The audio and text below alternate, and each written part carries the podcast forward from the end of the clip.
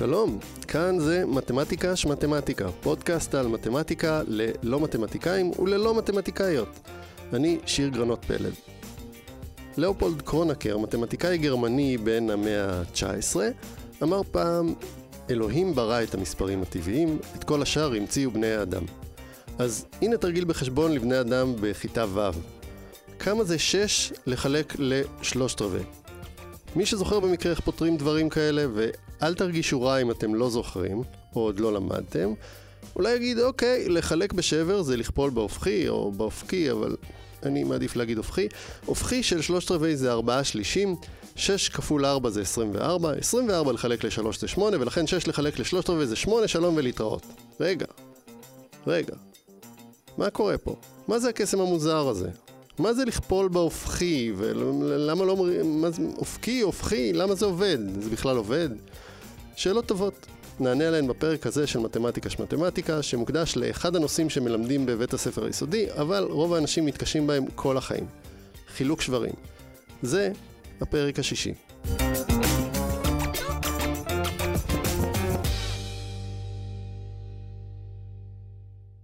שברים זה לא כל כך קל. אני בתחמנותי דילגתי מעל הצורך לדבר על שברים ברצינות בפרק 3. הפרק ההוא על האחוזים. אבל זה היה בגלל שרציתי שהפרק יישאר ממוקד על אחוזים, או מה הקטע שלהם. אגב, למי שרוצה, אני ממליץ עליו, באמת, זה פרק 100 אחוז.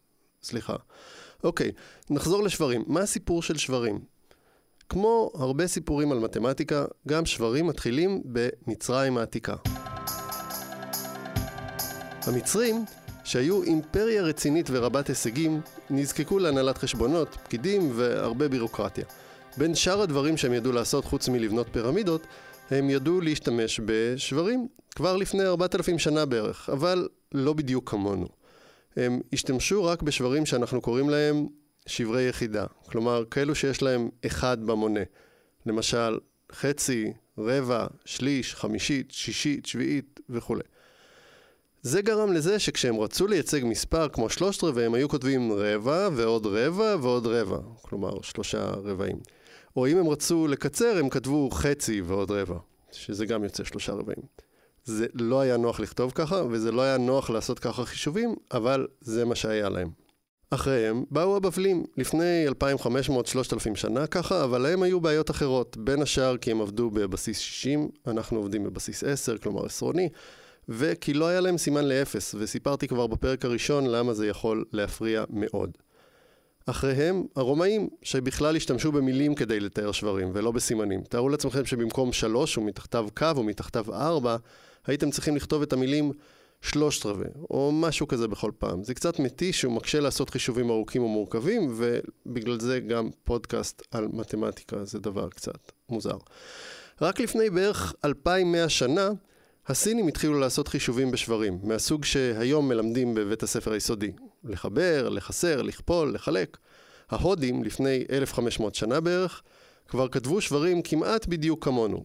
מספר למעלה, מספר למטה, וגם השתמשו כמעט בדיוק באותן ספרות, רק בלי הקו המפריד באמצע. אותו הוסיפו הערבים שבאו קצת אחר כך. וזהו. באלף ומשהו השנים האחרונות, ככה אנחנו כותבים שברים. מספר למעלה, אנחנו קוראים לו מונה, ומספר למטה, שאנחנו קוראים לו מכנה. עד כאן היסטוריה, אבל מה זה שברים? יש את ההסבר הפשוט, ויש את הדרך שבה מתמטיקאים מודרניים חושבים על זה. הדרך הפשוטה היא זאת, יש לנו אחד, יופי, מה קורה כשמחלקים עוגה אחת לחמישה חלקים שווים? נקרא לזה חמישיות. אם מחלקים לשמונה חלקים שווים, נקרא לזה שמיניות. עכשיו, מה קורה כשמחלקים עוגה לחמישה חלקים שווים ולוקחים שלושה מהם? נקרא לזה שלוש חמישיות. מה קורה כשמחלקים שמונה חלקים ולוקחים שבעה מהם? נקרא לזה שבע שמיניות. וזהו, פשוט וברור. הדרך שבה מתמטיקאים מודרניים חושבים על זה היא אחרת, ולדעתי שווה להזכיר אותה רק כדי להבין קצת איך אנשים שזה המקצוע שלהם חושבים על דברים כאלה. מתמטיקאים חושבים ככה, יש לנו מספרים טבעיים שאנחנו מבינים, הם מונים דברים בעולם. יש לכם מסטיקי בזוקה חדשים בכיס, אז יש לנו מספר שמתאר את הכמות הזאת. לא משנה כמה יש לכם, בהנחה שיש לכם כמות כלשהי. אחד, שניים, שלושה, ארבעה, כמה שאתם רוצים ונכנס לכם בכיס. אלו המספרים שמשתמשים בהם כדי לתאר כמויות של דברים שיש לנו, ושאפשר ככה למנות אחד-אחד. אז יש לנו מספרים, ויש לנו דברים שאפשר לעשות עם מספרים. פעולות. אפשר, למשל, לחבר מספרים. אם מחברים שני מספרים טבעיים, מקבלים מספר טבעי. למשל, מחברים 2 ו-3, מקבלים 5. הכל טוב. אז אנחנו אומרים שהמספרים הטבעיים סגורים לחיבור, כי כשמחברים שניים זה גם כן נשאר סגור בתוך אותו עולם שלנו של מספרים טבעיים. אפשר גם לכפול מספרים. שתי פעמים שלוש זה שש, שלוש פעמים שלוש זה תשע. לא משנה מה עושים, אם כופלים מספר טבעי במספר טבעי, מקבלים מספר טבעי. זאת אומרת, הטבעיים הם גם סגורים לכפל. על חיסור נדבר אולי בפעם אחרת, כי הוא מציב אתגרים משלו, אז בואו נדלג לעכשיו מעליו. אבל מה עם חילוק? אז לפעמים יש לנו מזל. אם אנחנו רוצים לחלק ארבע סופגניות שווה בשווה לשני עכברים רעבים, כל עכבר יקבל שתי סופגניות. והתוצאה של החישוב הזה היא גם כן מספר טבעי, המספר 2. אבל מה אם רוצים לחלק שלוש סופגניות לחמישה עכברים ושכל אחד יקבל בדיוק אותו חלק מהסופגניות? אין לנו שום מספר טבעי שנותן את המענה לשאלה הזאת. זה גם קל לבדוק, ננסה לתת סופגניה אחת לכל עכבר, בום, צריך חמש סופגניות, אין לנו חמש, יש לנו רק שלוש. אז המספר שלנו צריך להיות כנראה יותר קטן מאחד, אבל הוא צריך להיות כמות כלשהי, אין לנו מספר טבעי כזה. אז מה עושים? במתמטיקה, כשחסר משהו, אז אומרים, אוקיי, בואו נעמיד פנים שיש לנו את הדבר הזה שחסר לנו. זה בעצם מה שקורה כשעושים אלגברה בחטיבת הביניים. אנחנו אומרים שיש לנו מספר, שכשמעלים אותו בריבוע, או מוסיפים אותו לעצמו, מקבלים 20. אבל אנחנו לא יודעים מה המספר.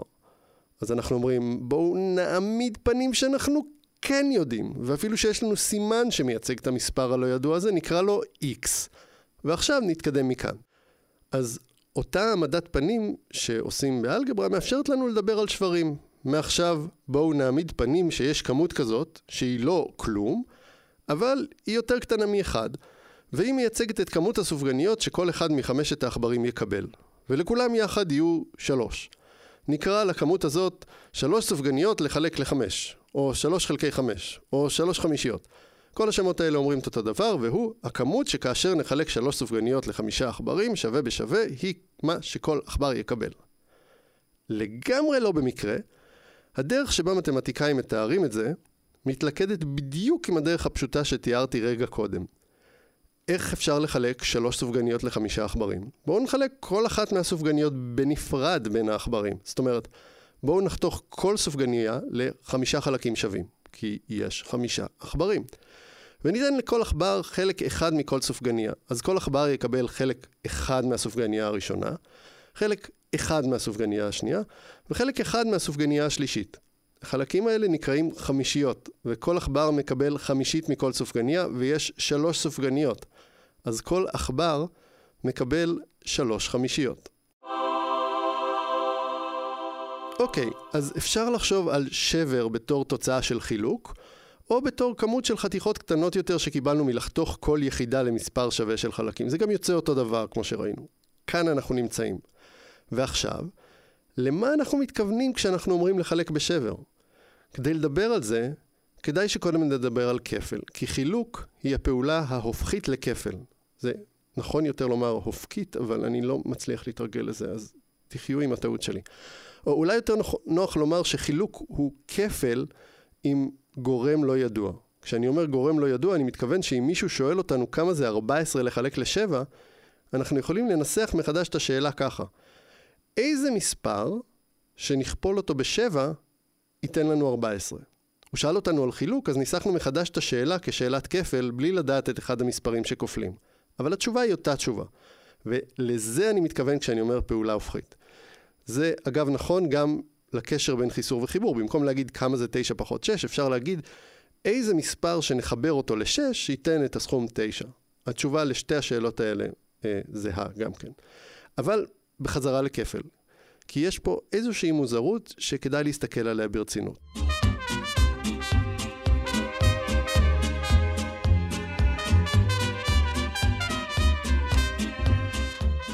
כפל הוא חילופי.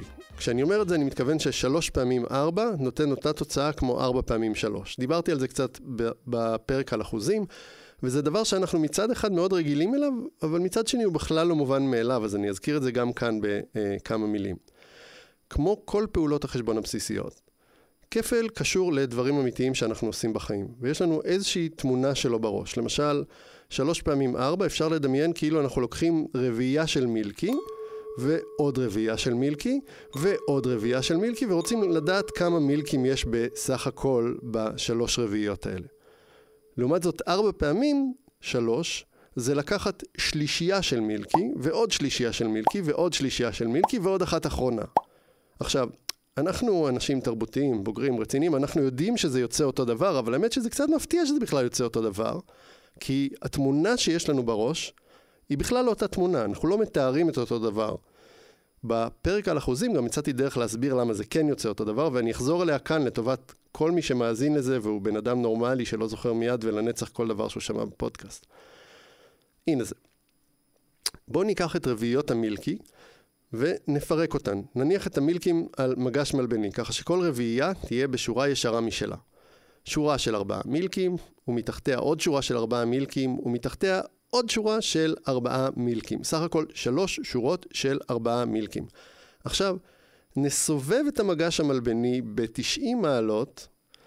מה קרה? עכשיו במקום ארבע שורות של שלושה גביעים, יש לנו שלוש שורות של ארבעה, בלי שהוספנו או לקחנו אף מילקי. אז מספר המילקים הכולל לא השתנה.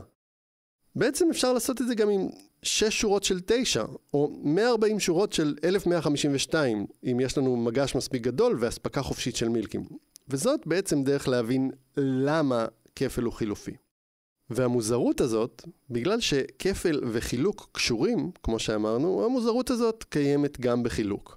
כי כמו שבכפל יש מספר אחד שהוא הכמות של המילקים, ומספר אחד שהוא כמה פעמים אני לוקח את הכמות הזאת, גם בחילוק יש שתי משמעויות לשאלה כמה זה 14 לחלק ל-7, כשאני מנסח את זה במונחים של כפל. משמעות אחת, כמה פעמים צריך לקחת 7 מילקים כדי שנקבל 14 סך הכל? משמעות שנייה, איזה מספר של מילקים, כשניקח אותו 7 פעמים, נקבל 14 מילקים. התשובה היא 2 בשני המקרים, אבל התמונה בראש היא אחרת. במשמעות אחת יש שתי קבוצות של 7 מילקים בכל קבוצה, במשמעות השנייה יש שבעה זוגות של מילקים. מכיוון שעל הדף בכל מקרה כתוב 14 לחלק ל-7, אנחנו חופשיים לבחור את הפרשנות שנוחה לנו כדי להסביר לעצמנו כל מיני דברים.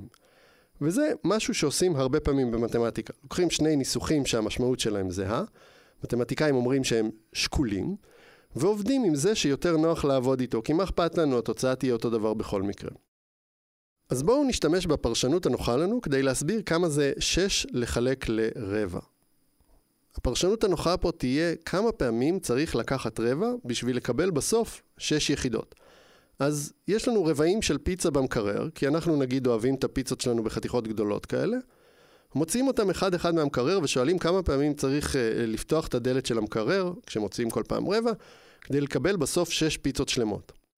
זה קצת ניג'וס לפתוח מחדש את המקרר בכל פעם, ומישהו גם יעיר לכם לא לפתוח ולסגור את המקרר כל כך הרבה, כי זה לא טוב לו, ואנחנו פה מוכנים להקריב את המקרר הדמיוני שלנו אה, בשם המתמטיקה. אבל, הרי מראש הגדרנו בכלל רבע בתור פיצה אחת לחלק לארבעה חלקים שווים. כלומר, רבע פיצה זה משהו שבהגדרה יש בול ארבעה ממנו בכל פיצה שלמה. וצריך להגיע לשש פיצות כאלה. אז זה בסך הכל שש פעמים ארבע. כלומר 24. אוקיי, אבל מה אם שואלים אותנו כמה זה 6 לחלק לשלושת רבעי, כלומר לשלושה רבעים? אז בפרשנות שלנו זה אומר ששואלים אותנו כמה פעמים צריך לקחת את שלושת רבעי כדי לקבל 6. מבחינת התמונה שכדאי להחזיק בראש, שוב אנחנו צריכים להגיע לשש פיצות, ויש לנו במקרר חתיכות שהן רבעים, אבל במקום להוציא את הרבעים אחד-אחד, כלומר רבע, רבע, רבע, וכולי, עד שמקבלים שש פיצות מלאות ולהרוס את המקרר, אנחנו מוציאים מהמקרר בכל פעם שלוש חתיכות במכה. זה כאילו אותו תהליך בדיוק, פשוט עושים אותו בקפיצות של שלוש. אז אם קודם היינו צריכים לפתוח את הדלת של המקרר 24 פעם, עכשיו צריך פחות פעמים. כמה פחות? אז כאילו שהבן שלי בן החמש צריך 24 צעדים כדי להגיע מהפתח של הבית עד החנייה, אבל אני, כל צעד שלי הוא בגודל שלושה צעדים שלו. אז כמה צעדים אני אצטרך? 24 לחלק ל-3, כלומר 8. ו-6 לחלק לשלושת רבעי זה 8. רגע, זה נכון? זה יצא נכון? אפשר לבדוק. אם התשובה היא שמונה, אז אנחנו אומרים ששמונה פעמים שלושת רבעי יוצא שש. זה לא כזה קשה לבדוק. אתם יכולים פשוט לנסות לחבר שלושת רבעי לעצמו שמונה פעמים, או לצייר ולבדוק, או לסמוך עליי. עדיף לא לסמוך עליי. וזה לב העניין. רצינו להבין כמה זה שש לחלק לשלושה רבעים, והבנו שזה בעצם לעשות את הדרך עד שש בהתקדמות של שלושת רבעי בכל צעד, שזה כמו לעשות את הדרך בצעדים של רבע, ואז לחלק את מספר הצעדים בשלוש, כי כל צעד הוא פי שלוש יותר גדול מרבע.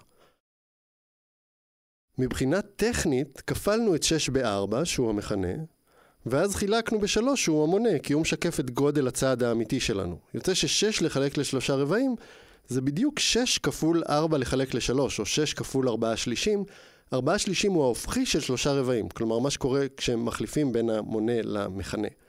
ולזה קוראים כפל בהופכי, וזה מה שאמרתי במהירות בתחילת הפרק. כשמחלקים בשבר, לכפול בהופכי היא הטכניקה שמפעילים כדי לקבל את התוצאה, ולחשב כפל אנחנו יודעים הרבה יותר בקלות. והנה נקודה אחרונה ששווה לחשוב עליה, והיא שהטכניקה הזאת בכלל אפשרית בזכות הדרך שבה אנחנו כותבים שברים. אם היינו כותבים את זה במילים, זה היה הרבה פחות ברור. אם היינו כמו המצרים כותבים שלושת רבעי בתור רבע ועוד חצי, זה היה עוד יותר קשה. האופן שבו אנחנו בוחרים לייצג דברים במתמטיקה, הרבה פעמים נובע מכמה נוח לעשות חישובים. המתמטיקה הבסיסית פותחה מאות ולפעמים אלפי שנים לפני שהיו מחשבים, ולכן זה היה מרכיב מהותי בכל הסיפור. לכתוב מספרים, ככה שיהיה נוח לעשות איתם חישובים.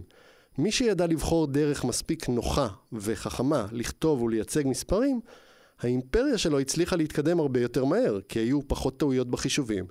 וזה אומר שהיה אפשר להרים פרויקטים הנדסיים, לבנות קשרים, לבנות פירמידות, להקים מערכת כלכלית ולנהל כיבושים חובקי עולם.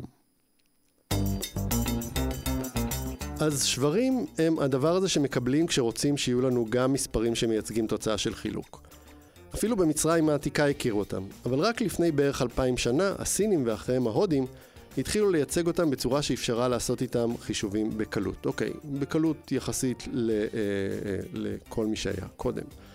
וחילוק הוא בעצם משהו שיש לו שתי משמעויות, שקשורות לזה שלכפל יש בעצם שתי משמעויות. האם כשאנחנו מחלקים אנחנו שואלים כמה פעמים צריך לקחת כמות ידועה, או איזו כמות צריך לקחת מספר ידוע של פעמים. כשאנחנו מדברים על חילוק של מספר בשבר, אנחנו שואלים בעצם כמה פעמים השבר הזה נכנס במספר. זה כמו לשאול קודם כמה פעמים שבר היחידה, נגיד רבע, נכנס במספר, שזה לכפול במכנה, ואז להגיד לא, לא, לא, אבל בעצם גודל הצעד שלי הוא המונה, ולחלק בזה. אז אנחנו כופלים במכנה ומחלקים במונה שזה כפל בהופכי. וצריך בעצם להגיד אופקי.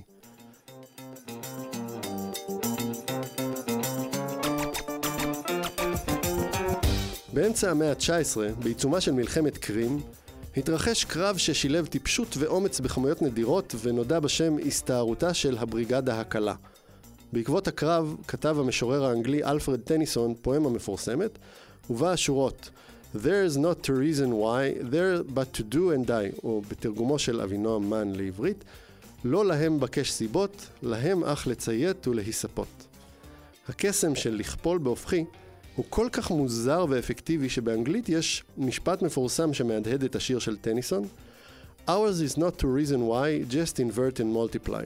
כלומר, לא לנו לחפש סיבות, אה, רק אה, לכפול בהופכי. וככה באמת רוב האנשים מסיימים את בית הספר.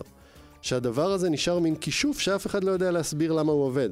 למעשה, ככה נולד הפרק הזה.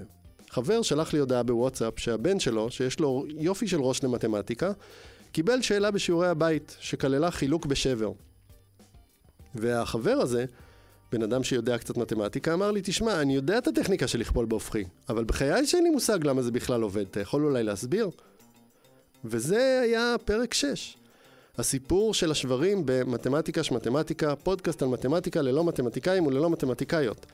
אני שיר גרנות פלד, תודה לאלון אמסטרדמסקי ולאבא שלו שאול על השאלה, ותודה לרימון גרנות פלד, ותודה לכם על הסבלנות מאז הפרק הקודם.